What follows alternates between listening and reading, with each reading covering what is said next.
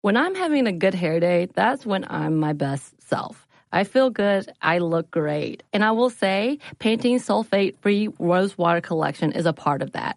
The Rose Water Collection. It feels and smells amazing and comes with a deep treatment that leaves your hair petal soft. It was inspired by Ramadan traditions when many in the Middle East break the fast with rose water because of its hydrating benefits. And the collection is free of sulfates, parabens, dyes, and mineral oil. So experience something new and discover what's good with the Pantene Nutrient Blends collection.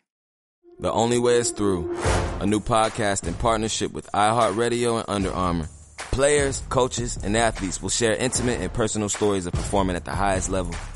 Here is Canadian heptathlete Georgia Ellenwood.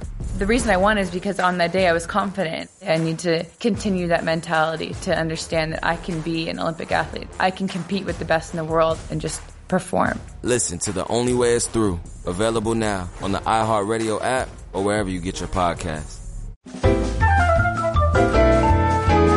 Welcome to Stuff Mom Never Told You from HowStuffWorks.com.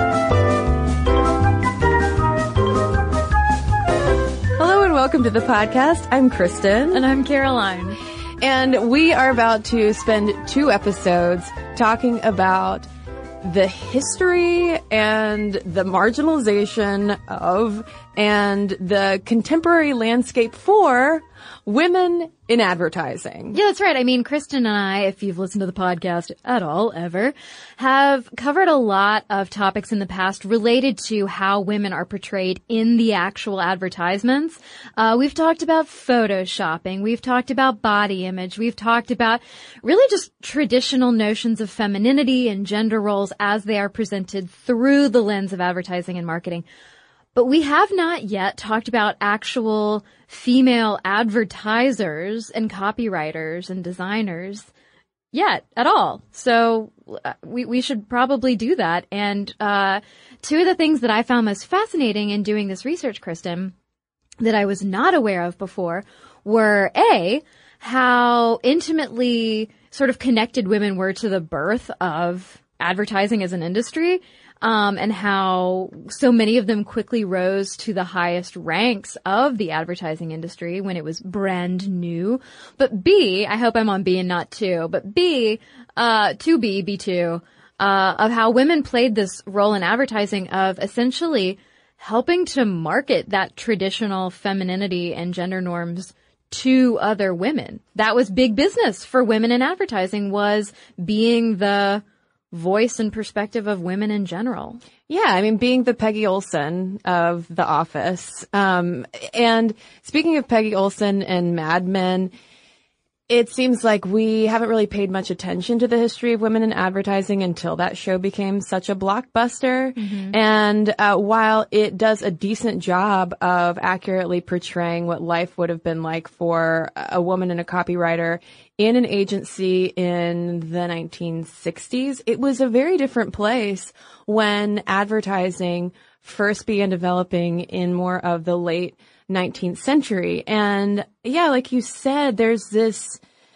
unfortunate irony that you quickly run into when it comes to women in the ad industry, which is that the uh, the asset that made us so successful also erected a glass ceiling and really reinforced institutionalized sexism that is still rampant today, which we're going to cover more in our next episode. And it's no surprise that feminists talk about advertising a lot because that's where a lot of these troublesome images and stereotypes of women's roles um, historically and still today reside. But what I didn't realize so much that uh, Julia Sivulka notes in her book Ad Women how they impact what we need, want, and buy is that, quote, the history of advertising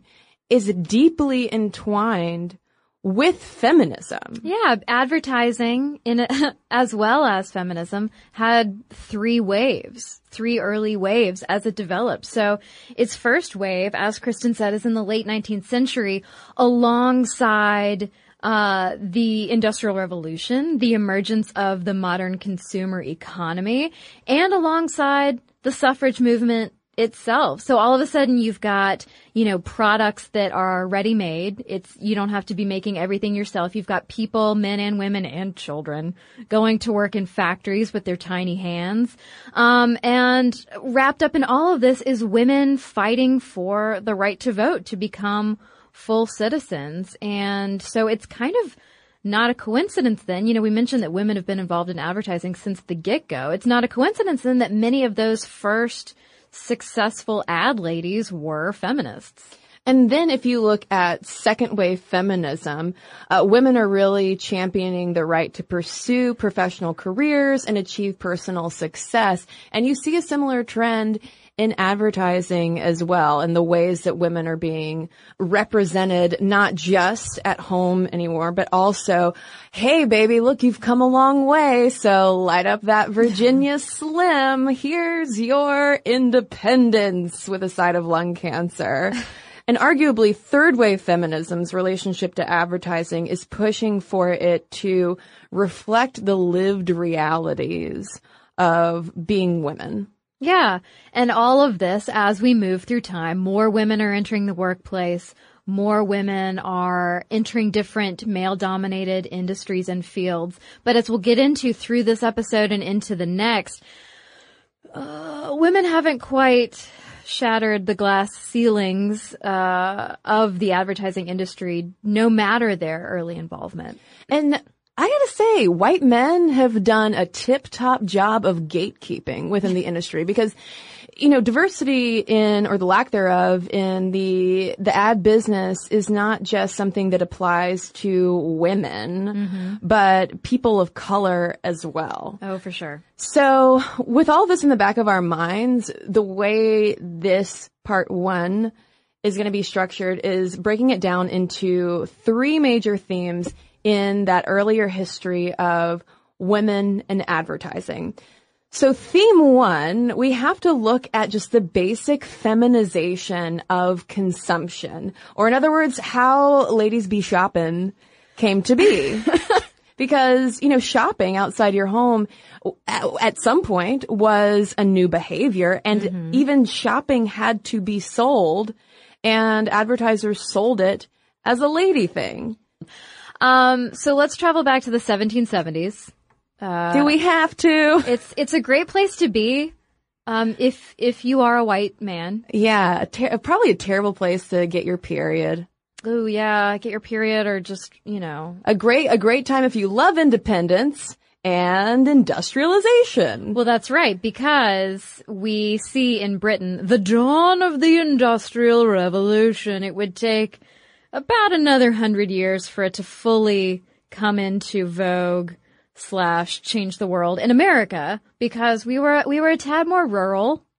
Uh, a lot, lot more farms and space. Things were a lot more spread out over here on this side of the pond. So we just got things a little slower.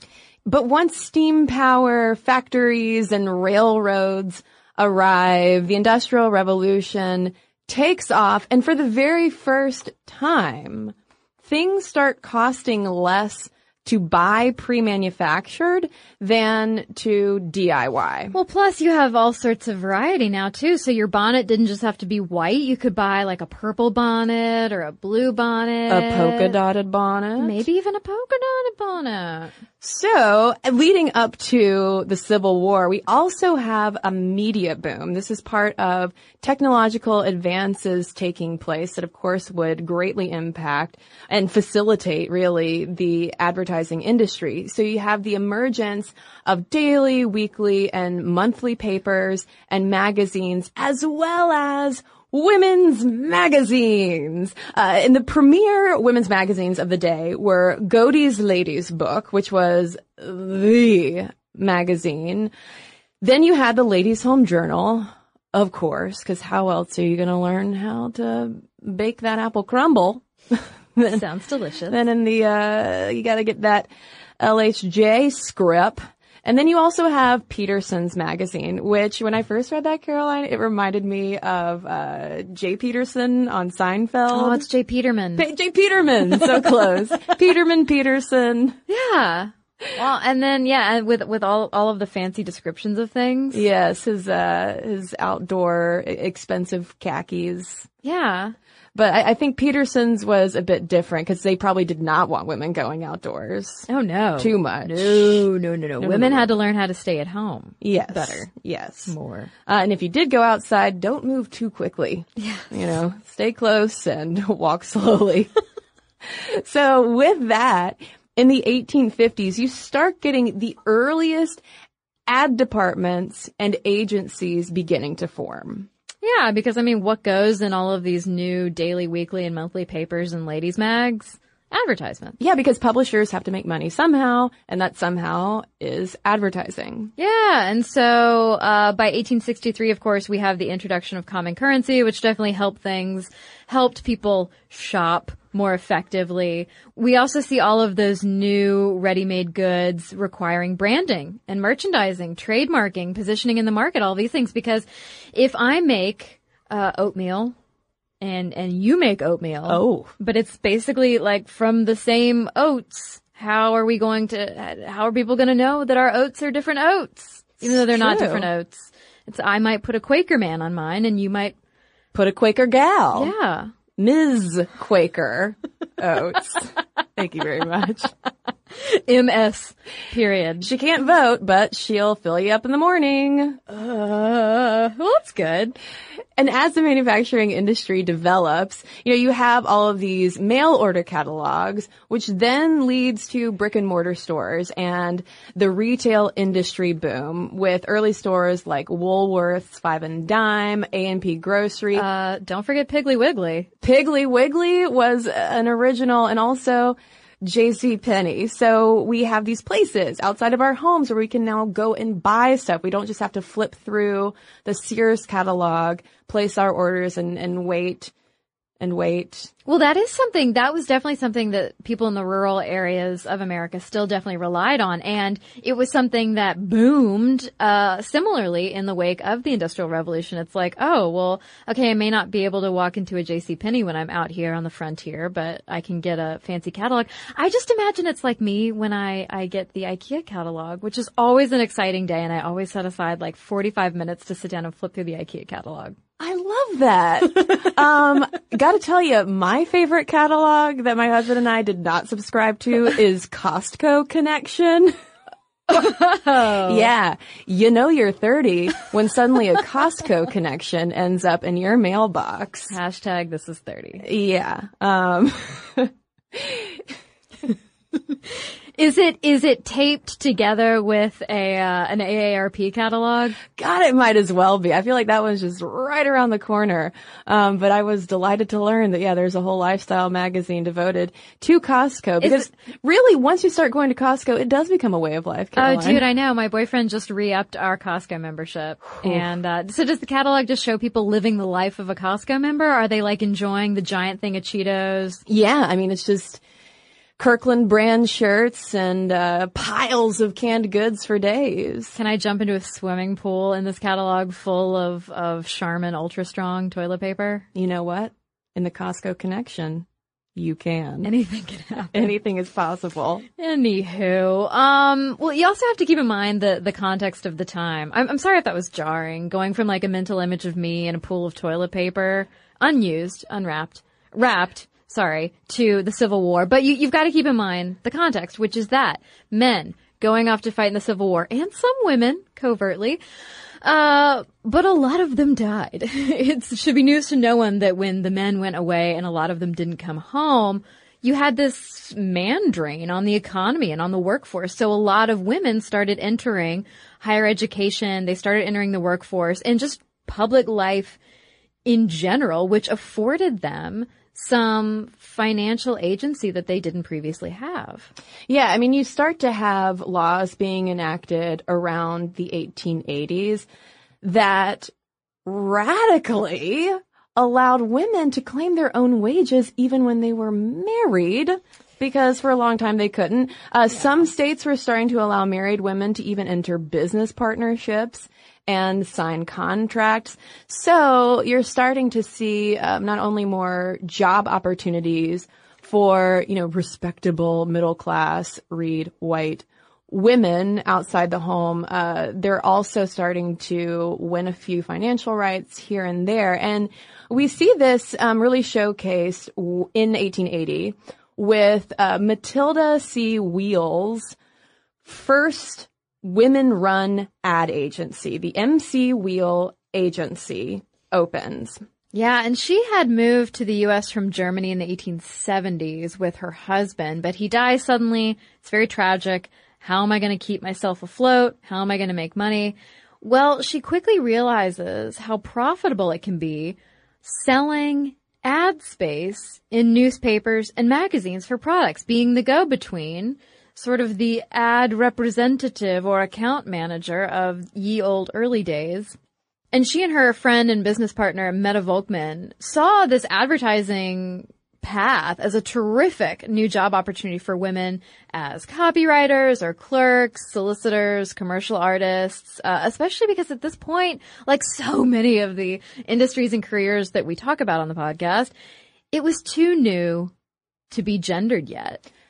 Yeah, I mean that's the same thing that you see with uh, computer science. Before we realized what a boom programming would be, women were the original quote unquote computers and programmers. Um, and in early advertising, uh, not only did you have a, a gender-free, essentially, environment, um, but but you also have what were called nostrums, or the the tonics and cure-alls that were really the backbone of the ad industry. Uh, in post-Civil War time, they were a seventy million dollar industry, which was no small potatoes. Yeah, I mean, these ads for these tonics basically made up a third of American publishers' revenues.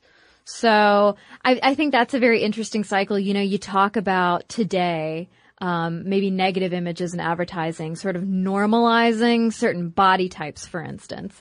Um, so apply that pattern and knowledge to uh, the ideas around these nostrums that okay, well, we're going to run these ads. We make a lot of money. So we're going to run more. We're going to make even more money and on and on and on. And so people are going out and buying in huge droves these really ineffective quote unquote medicines that were honestly mostly alcohol.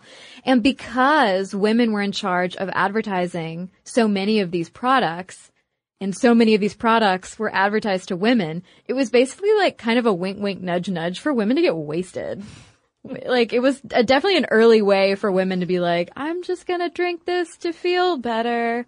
Leave mommy alone with her tincture. And since women were buying these tinctures and, uh, you know, a lot of the other cure-alls and even say maybe the first, um, uh, underarm depilatory mm. powders that were being sold to women to cure, in quotes, their pit hair, essentially. Um, in the 1890s, this very young industry starts to recognize how getting a woman's point of view, so to speak, is really profitable because this is when they start to also realize how influential women were as buyers because they influenced obviously not only household purchases but also things that men themselves bought. Yes, women swaying their husbands' opinions on things. And and you have of course different industries orbiting this burgeoning ad industry. Uh, for example, in the 1890s, in the early 1890s, you get Beatrice and Clara Tonnesen who started the first professional modeling agency. So they're early lady entrepreneurs providing fresh-faced young women for advertisements. And in 1895, a woman named Kate Griswold becomes the publisher of the trade magazine Profitable Advertising. And it was highly influential at the time. And Griswold becoming publisher of this is, you know, noted in advertising histories as an example of the potential power that women did wield.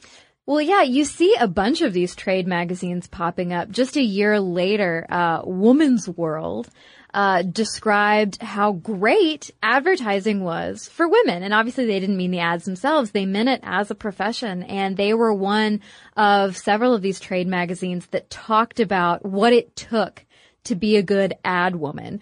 Um, basically, uh, an ad woman uh, had a great understanding of human character and human nature. They should have some literary skill and ideas.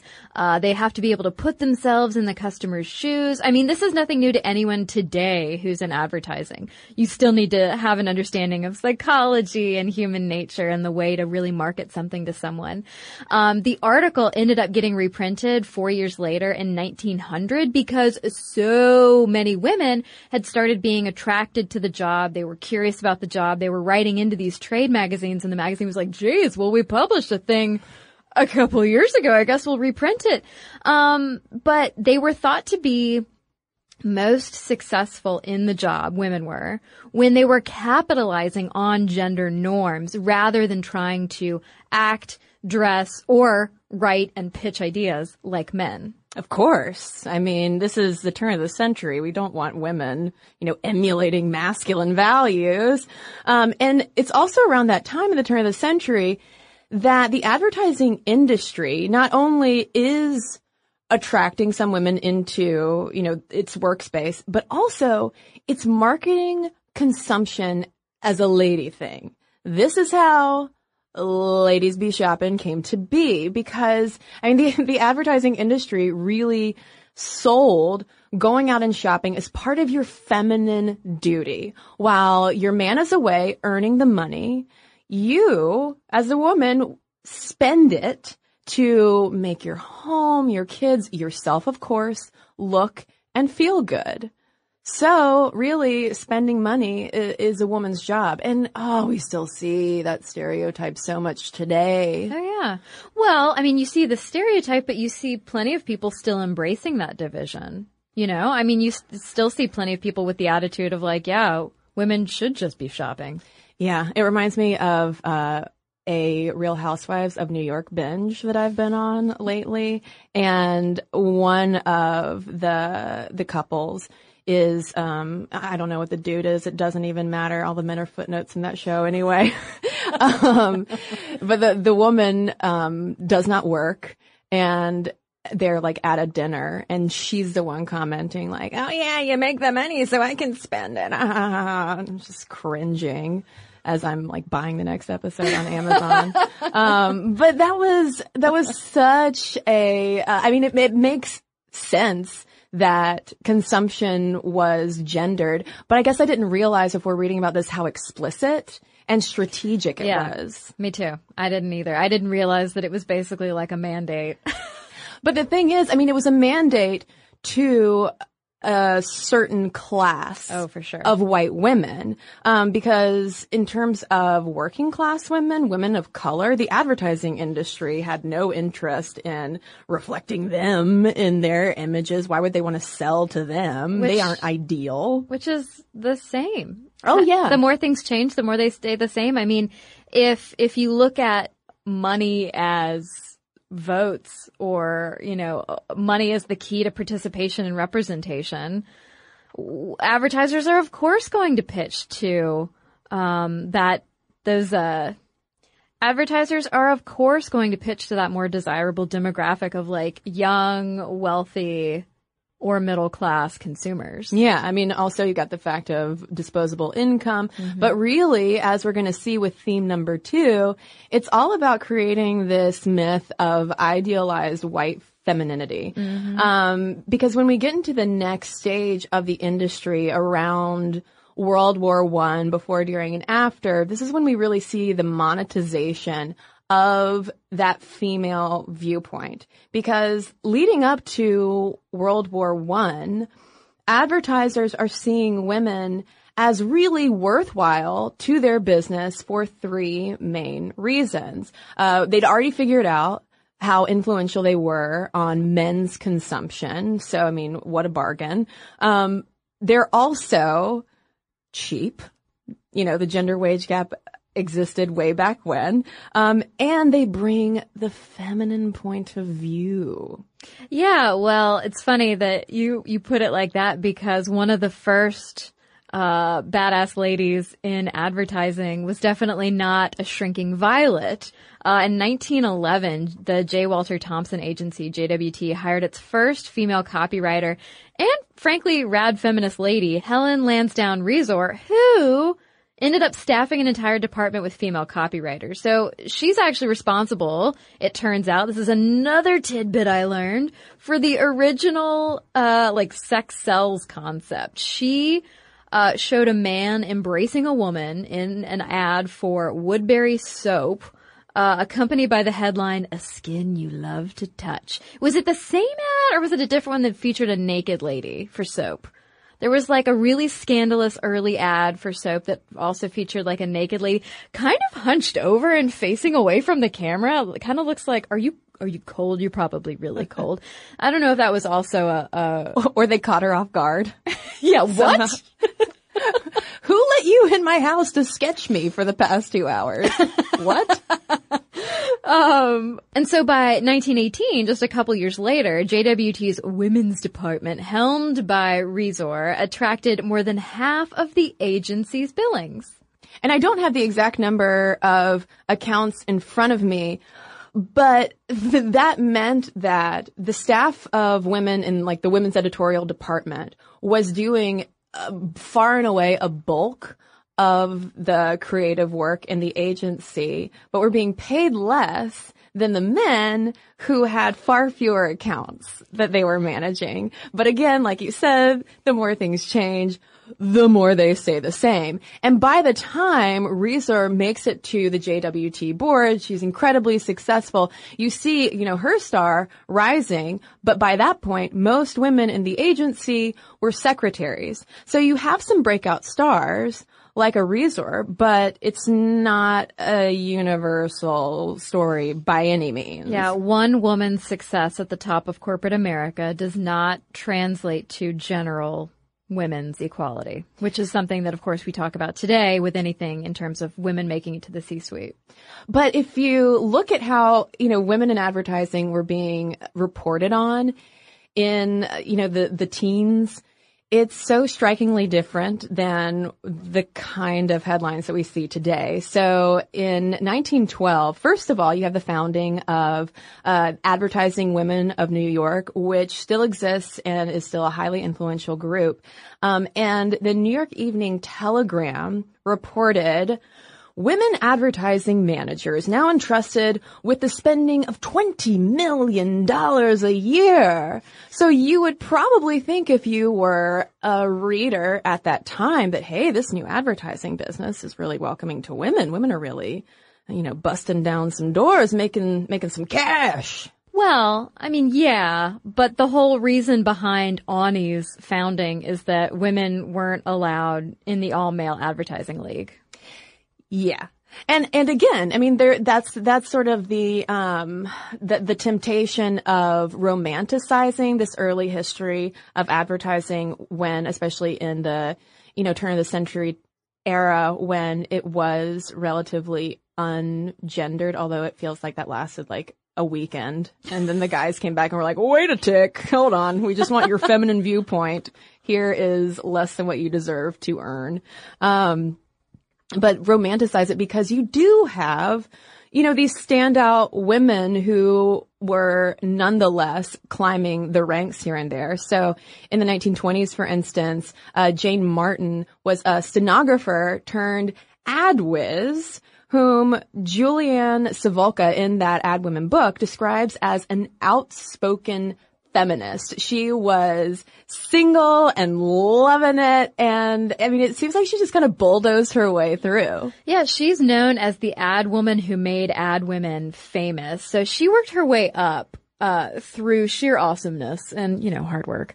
From advertising for a single manufacturer all the way up to agency work. And she did it all explicitly for economic independence because this is a lady who never married. Keep in mind, at this time typically, uh, if you were a lady person in the uh, workforce, you were expected, or in some cases forced, to retire or resign once you got married. Well, and this reminds me of our two-parter on librarians because yes. female librarianship was also shooting through the roof at this mm-hmm. time as well. And there was that line, it was kind of that, that crossroads if you were a woman in the workplace where you either get married and quit or work very, very little, or you have to stay single Yeah. in order to move up. I mean, you can get in a Boston marriage. Yeah. Yeah. Boston marriage being, you know, living with a lady friend, wink, wink, nudge, nudge. Yeah. Could just be a lady friend.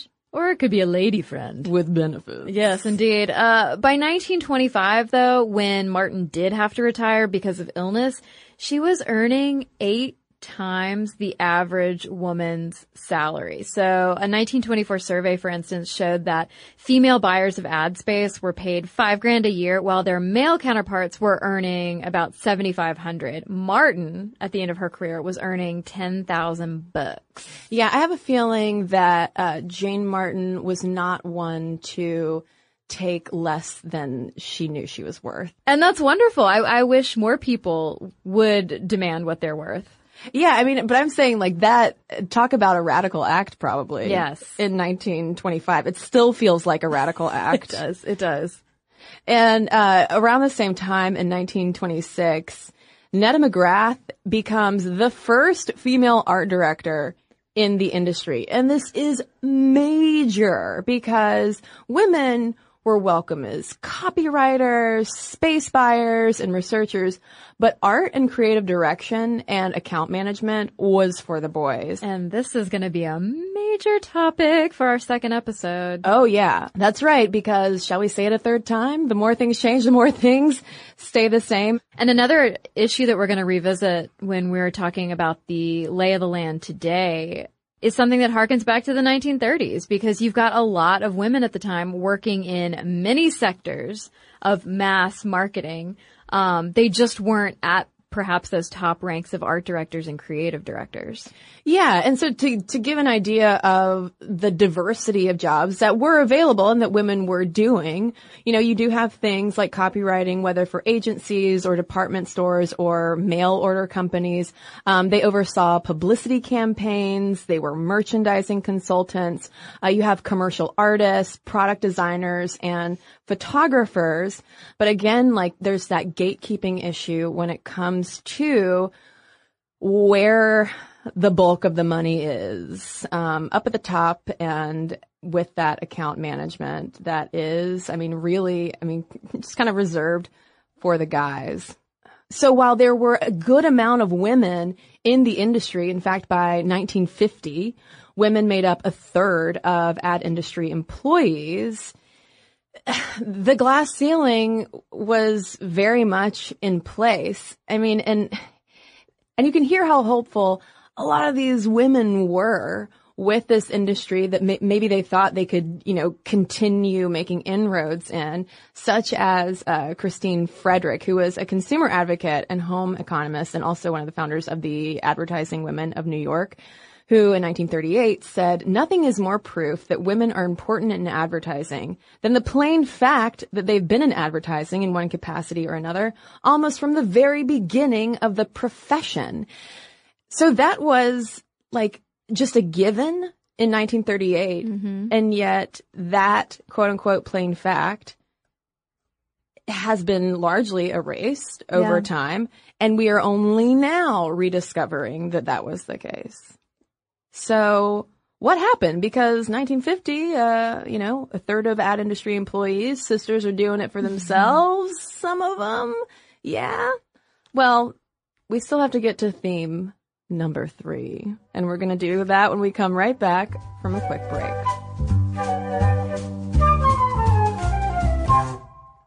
Okay. So a recent study found that a great hair day makes you happier and more confident. But that same study also revealed that 95% of women don't feel great about their hair. I can definitely relate to the confidence part because if my hair is doing something a little weird, something I don't want it to do, then I, I can't stop thinking about it the rest of the day. Oh my God, we've all been there. Pantene's Rosewater collection feels and smells amazing and comes with a deep treatment that leaves your hair petal soft. It was inspired by Ramadan traditions when many in the Middle East break the fast with rosewater because of its hydrating benefits. And the collection is free of sulfates, parabens, dyes, and mineral oil. Your hair does look really great. Thank you. I actually worked in a place for a while that was very sensitive environmentally, and we weren't allowed to use shampoos that had sulfate in them. So that's something that I look for these days. And bonus, I love the way that my hair looks now. So experience something new and discover what's good with the Pantene Nutrient Blends collection. This episode is brought to you by NBC's Good Girls. Okay, the new season of NBC's Good Girls is generating serious buzz. Christina Hendricks, Retta, and Mae Whitman have never been more hilarious as America's favorite moms turned gangsters, Beth, Ruby, and Annie. Already this season, there have been some big twists and breathtaking surprises. The fans love it, and the critics do too. Variety calls Good Girls addictive and audacious. Entertainment Weekly says it's just what you need, and Rotten Tomatoes certifies Good Girls 100% fresh. So, if you've missed any of the new season, get yourself online and stream it now. And Sundays on NBC, watch it live. There's sure to be big twists and huge surprises. So you'll want to enjoy your Good Girls experience in a spoiler free zone. The all new, all hilarious season of Good Girls, Sundays on NBC and stream anytime.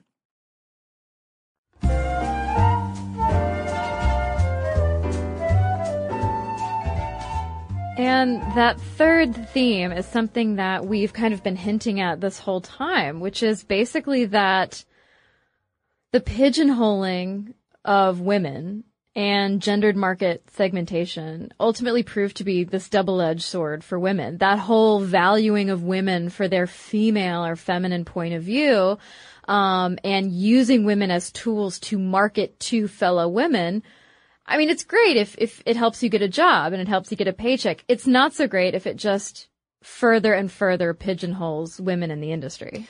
And here's the thing a lot of these women in advertising, specifically uh, a Christine Frederick, who was, you know, both in advertising and was also a home economist, they really thought that they were improving women's lives through the types of ads that they were making because they were selling these conveniences. They were, you know, potentially like freeing women from the drudgery of chores that they had to do without the aid of all of these new gizmos and such. Not to mention that there were enough success stories like a Jane Martin that ambitious women considered advertising a place that they could go where they would not just get stuck in the secretarial pool. They could potentially, with their college education, climb their way out of the steno pool.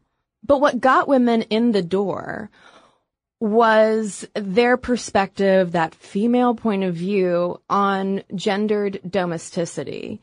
And some women, like Helen Lansdowne Resor, were able to climb the ladder above copywriter, of course. Um, I mean, you also have Jean Wade uh, Rindlaub, who started as a consumer department copywriter at BBDO. And she slayed at Lady Brands. Like when she started out, she was uh, writing for Duff's Gingerbread, Marvelous Makeup, Enna Jettick Shoes. Oh, Energetic. I just got it. Oh. it took you saying it for me to get it. So, uh, listeners, energetic is E-N-N-A as in like as if it's someone's first name, and then Jettick, J E T T I C K, clever. Um, and then she graduated though to more established brands like General Mills, the United Fruit Company, um, and Campbell's Soup. And like Helen Lansdowne Resor, you see Rindlaub kind of noticing like, okay, this female point of view, like selling these women's products, that is something that we, you know, we as women have a corner on in this industry. So I'm going to capitalize this for all it's worth. So she savvily created women's research groups to get women's product impressions and branding input. And you see a lot of that like recreated um, on Mad Men. Um, she also voiced Betty Crocker, which I did. Did I know that Betty Crocker had a voice? Betty Crocker began as a radio personality. Oh, okay. And as part of that, she started the industry's first test kitchen. I mean, this woman hmm. was quite the innovator, and as evidence of that, in 1944, she became the first woman elected vice president of BBDO. So there again, you have these instances of women here and there mm-hmm. breaking through, but there's the catch. Right. The catch being you've got these go-getters, but they're selling domesticity aproned baking. Eh, Not that there's anything wrong with that. Hashtag not all baking. But it was selling the very gendered identity of a woman being in her sphere at home, supporting the man while he went out and worked, which is ironic for someone like a Christine Frederick, who is one of the co-founders of AWNY. Uh, she was, here she was, this go-getter woman who wanted to pursue career success. Um, but she also knew that advertising to women and wives out there to get them to be consumers, it meant selling to a more conservative general public who were more comfortable with the idea of women staying at home, which led Frederick to focusing on home economics, basically. Yeah, it seems like Frederick really wanted to compensate for what she knew was her violation of like feminine gender norms by being this progressive professional woman, which was like, those were politics that she didn't want to push. I mean, she was a relatively conservative woman. And it seems like her whole home economic spin on things, which was really hot at the time, um, was sort of compensating for that. So her whole perspective on it was like, women, who cares that, you know, the workplace is not so welcoming of us because our homes can be treated like factories. We can systematize things. You can be your own assembly line. So you see, I mean, there's so much, um, literature in advertisements these days of literally like teaching women how to wash their dishes and fold their clothes, etc., in more efficient ways. So from that perspective, you have a Christine Frederick and others being like, I'm not selling, you know, women up the river. Like I'm making their lives better. I'm teaching them how to, you know, get spotless silverware in half the time. You know, it's not like they, I mean, we also have to give these women, um, a little bit of, uh, I think some of a pass for not having like the full scope of history to look at, you know, and uh, maybe like a full understanding of, I don't know, like intersectional feminism to realize like, wait a minute, you're kind of digging a grave for us. Well, they're busy reading all of those trade magazines about understanding human nature and putting themselves in consumers' shoes. I mean, but I mean, women, women like Frederick or Rindlaub were frankly a rare sight in the market or the economy in general. I mean, women having the ability to be these career focused individuals. Um, but, you know, like we've said, there still was that glass ceiling to contend with in the industry itself, despite the fact that the door was open to an extent. Because here's the thing, the advertising industry was not and still is not insulated from its own messages that it's selling. So the same kind of essentially like female subordination and narrow and quote unquote acceptable gender roles that they are selling to women is translated to the workplace to where all of these guys are like, ladies, you are terrific at selling to women. You know, this is also another like uh, through line that you see on Mad Men where, you know, Peggy of course is assigned like pantyhose and stuff like that. And she's like, really? Okay. Um, because they're like, no, ladies, this is what you're good at. You know, you stay in your corner. Um, you know, so they were, I don't know, it's like, it gets kind of meta at some point where it's like, it almost feels like women accidentally sold themselves out. Yeah.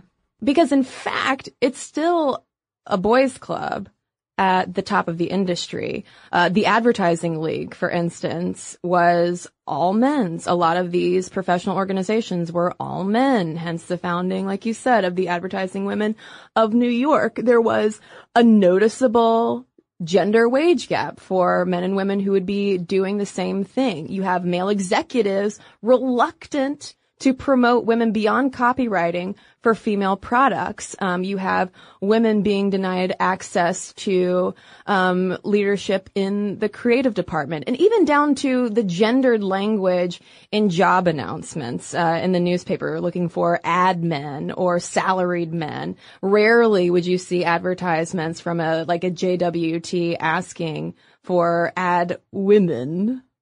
Yeah, and and even back then, the women who did break through and climb up the ranks, they were perceived as being these geniuses of the industry, as as total outliers who were somehow different than the rest of the women around them. And one thing in the background of all of this is the fact that, yeah, I mean, white women were having a tough time of it, you know, busting through that glass ceiling if they wanted to. There were probably plenty of women who were cool with being secretaries and then getting married. That was a perfectly acceptable and desired path that a lot of women took back then.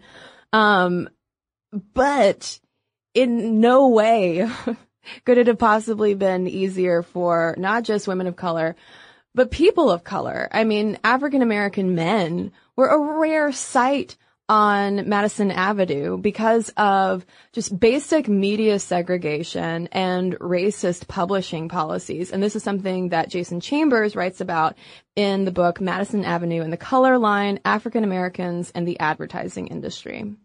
Yeah, and so you know we mentioned earlier all those trade magazines that were telling women how to be good ad women, ad people. Uh, and and they advocated a lot of uh, the ability to put yourself in the consumer's shoes. But there was a basic flat out assumption that, you know, because white and male is the dominant and white and female is also something that happens in the ad industry. You can be white and female in the office. Uh, but still you're only sort of targeting other white women. So there was this idea that like, how in the world could a black man at the office or a black woman at the office write copy or design an ad or a campaign that could possibly target the general population? Oh, and the idea of a black male copywriter writing to appeal to white women. I mean, that would simply be inconceivable because of all of the racism and hypersexualization and like white dude fears around the relationship between, you know, the potential sexual threat, you know, that black men might pose to white women. So that translates even to jobs in the advertising industry. That is mm-hmm. how like, uh, how deeply embedded this kind of racism is. And initially advertising was small enough that it didn't attract a lot of pushback from the black community. Um, but of course, once you start seeing black owned ad agencies developing because black businesses could not buy advertising in white or quote unquote mainstream publications a lot of times, um, their opportunities were, were limited, although in their own ways, they were also selling idealized images of a middle class. Yeah, a middle class black family in order to counteract so many of the prevailing racist stereotypes out there of black families as across the board being poor and unstable and missing a father, all of that stuff, of showing the happy Norman Rockwell version of family in the ad, just black. Yeah, I mean, because consumer rights are part of full citizenship. Um, but then we get to double-edged sword number two, because black enterprise both flourished and was hampered at the turn of the century because of segregation, uh, where you have white-owned brands that could sell to black consumers, but not vice versa. So by 1945, though, the white ad industry begins paying more attention to the black market with the launch of Ebony. Um, this also relates back to our episode on black newspapers and Ethel Payne, where we go into more detail about that. Um, but Ebony really changed a lot, and advertisers, white advertisers, saw it as like, oh wait, hold on, there's all this this money out there. There's look at look at this like premium publication targeted to black people. Okay, we can have like blue chip advertisers in this in this magazine. Yeah, and, and the thing is, when you get to the 1970s, you've got these ad agencies that, again, are mostly run by white guys, and they're starting to realize that they should hire more women and African American people, uh, but that's a lot due to affirmative action. That's not them being like, oh, I should really get a diversity of viewpoints in my staff so I can, uh, you know, better serve my clients. Um, and so basically that's where it stops. It's not like there is some massive push from the actual higher ups in these ad agencies to try to diversify.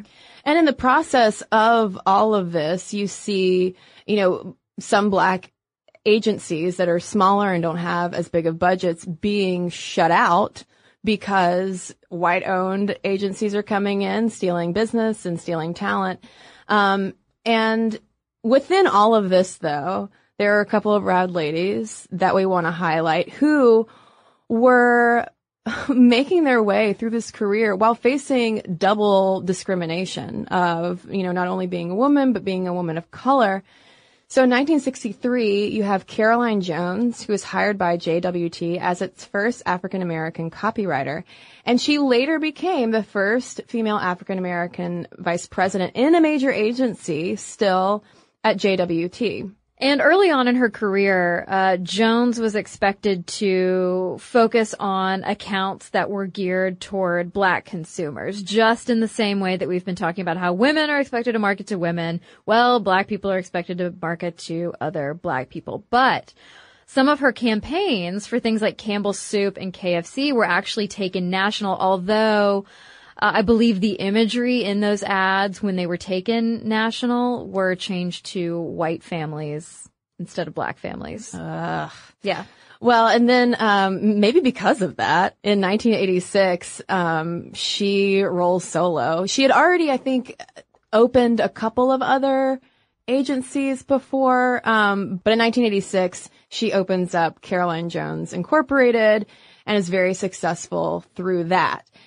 10 years prior, you have Barbara Proctor founding Proctor and Gardner Advertising, uh, which was the second largest black agency in the U.S. And Proctor is the first and only black woman helming an agency until the late 80s. And she really had a social uplift mission with her work. She really understood how ad images could influence people's perceptions of the black community. And so she would not work for cigarette or alcohol companies that targeted women and people of color. And speaking to the LA Times in 1992, Proctor said, I'm not nearly as successful as I would be if I were a white male. If I were a white male, I'd be among the Fortune 500 companies. I had hoped to nurture this company into a Leo Burnett. And for those of you outside the industry, Leo Burnett is one of the biggest agencies. So, I mean, she's calling it like it is mm-hmm. right there. Um, but speaking of Leo Burnett, in 1976, the same year, Barbara Proctor founds her advertising agency. Carol H. Williams becomes the first black female creative director at a major agency at Leo Burnett. And uh, this tagline that she came up with might ring a bell to deodorant fans. that doesn't make sense. Uh, she came up with a whole strong enough for a man, but made for a woman, which was Secret Deodorant's campaign for forever. Yeah. Do they still use that? I don't think so. It's kind of like that's how good some of these taglines are that marketers and advertisers came up with because I literally still associate them with the brand. Like I still think of uh we love to fly in at shows for Delta, which I love to say uh to my mother because she is a Delta flight attendant and it doesn't show. Love you, mom. But anyway, according to ad women author Juliann Sivulka, what these three women that we just mentioned have in common is that they knew when to pack up and head out, when to leave the agencies that they were in and take things entrepreneurial. Yeah, I mean, it seems like they, you know, recognize like, okay, I've hit the ceiling or I'm about to hit the ceiling. So mm-hmm. I've just got to do this for myself Yeah. because all of these white dudes at the top have no interest in promoting me. You know, they don't want me going to their all male clubs. Um, I mean, because there were also All male clubs, you say? because there were the, I mean, and I want to say that one still existed like quite recently, but there are these like men's only clubs where advertisers would take clients, you know, to do their like schmoozing and wheeling and dealing. yeah. Um, and like this, yeah, that is, that is the world we're, we're in. So no surprise if you are someone as talented as say like a Carol H. Williams. Yeah, you might as well just like make your own paper. Um, and a lot of this really explains the hot mess that the ad industry finds itself in today with a lot of these same issues still persisting. Has it gotten better? Yes. Are more women, even more women in the advertising industry? Yes. And there are more women in leadership positions, but there are still very familiar roadblocks for women, especially like you said, um, in the creative department. Okay. So a recent study found that a great hair day makes you happier and more confident. But that same study also revealed that 95% of women don't feel great about their hair. I can definitely relate to the confidence part because if my hair is doing something a little weird, something I don't want it to do, then I, I can't stop thinking about it the rest of the day. Oh my God, we've all been there. Pantene's Rosewater collection feels and smells amazing and comes with a deep treatment that leaves your hair petal soft. It was inspired by Ramadan traditions when many in the Middle East break the fast with rosewater because of its hydrating benefits. And the collection is free of sulfates, parabens, dyes, and mineral oil. Your hair doesn't look really great. Thank you. I actually worked in a place for a while that was very sensitive environmentally, and we weren't allowed to use shampoos that had sulfate in them. So that's something that I look for these days. And bonus, I love the way that my hair looks now. So experience something new and discover what's good with the Pantene Nutrient Blends collection. Here's the thing. Saving money with Geico is almost better than playing pickup basketball. Because there's always that guy who joins your game. He never passes the rock, he constantly bricks threes, and he'll completely hack you and then put his hands up and say, no foul, no foul. With Geico, it's easy to switch and save on car insurance. No need to fake an ankle sprain because you're absolutely exhausted. So switch and save with Geico. It's almost better than sports. And we're going to talk about all of that in our next episode, part two.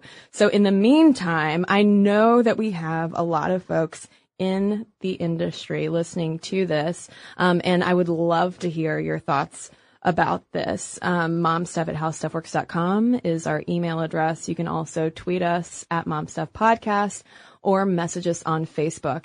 And I realized that, you know, we just cited a limited list of these uh, trailblazers in the ad industry. So if there are rad women that we did not mention that we should shout out, please also let us know. And we've got a couple of letters to share with you right now. Okay, well, we've got a set of letters here about our Saggy Boob Science episode. This one's from Ashley. She says, Hi, ladies. Just listened to your podcast on boob sagging, and it made me so angry and a little self-conscious. Not at you, but at the ridiculous standards we are held to. I'm a 36H, and according to the ptosis scale, I've got some grade 2 sagging going on. My boobs have never been perky. They're so heavy that I have large knots in my back that I have to constantly get worked out by massage therapists and chiropractors. I've never before expected them to defy gravity and not sag. In fact, I'd be super surprised if they didn't sag. Despite this, hearing about this scale made me feel abnormal, even though you were pretty adamantly calling it out for its ridiculousness. I wish people didn't find it necessary to quantify perceived problems with women's bodies.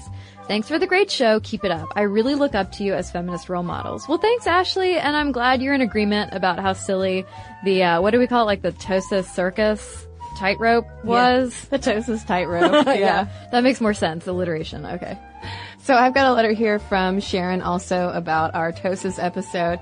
And she writes, First, I have two kids, and despite returning to my pre-pregnancy weight, my boobs are a cup size bigger, and let's just say, no longer self-supporting. But she says the truth is my husband actually likes sagging boobs better than he did my perfect perky ones.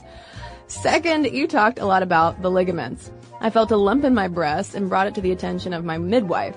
She scheduled a mammogram and an ultrasound and it turns out they said it was just that I have firm ligaments. And I think she used the word tough a few times and it makes me feel like a badass in some ways. Lastly, my Siri occasionally comes on for no reason when listening to the podcast and attempts to search for something the host said. It tried to search a sentence that included boob science and told me it couldn't find anything. Well, if that doesn't sum up the lack of research, then I don't know what does. Well, thanks Sharon and thanks to everybody who's written in to us. Momstuff at howstuffworks.com is our email address. And for links to all of our social media, as well as all of our blogs, videos, and podcasts with our sources, so you can learn more about the history of women in advertising, Head on over to stuffmomnevertoldyou.com. For more on this and thousands of other topics, visit howstuffworks.com.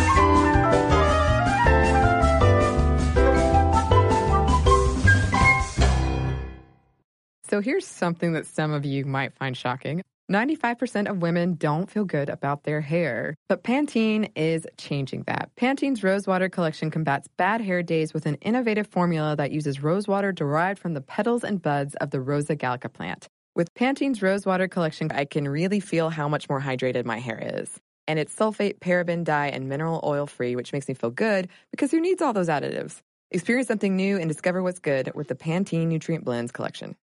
This episode is brought to you by NBC's Good Girls. The new season of NBC's Good Girls is generating serious buzz. Christina Hendricks, Retta, and Mae Whitman are hilarious as America's favorite moms turned criminals. This show is the perfect blend of comedy, action, and romance. No wonder critics call Good Girls your next TV addiction. And Rotten Tomatoes rates it 100% fresh. Ooh, Good Girls, Sundays on NBC. The new season has already had some wild twists, so watch live. And stream anytime.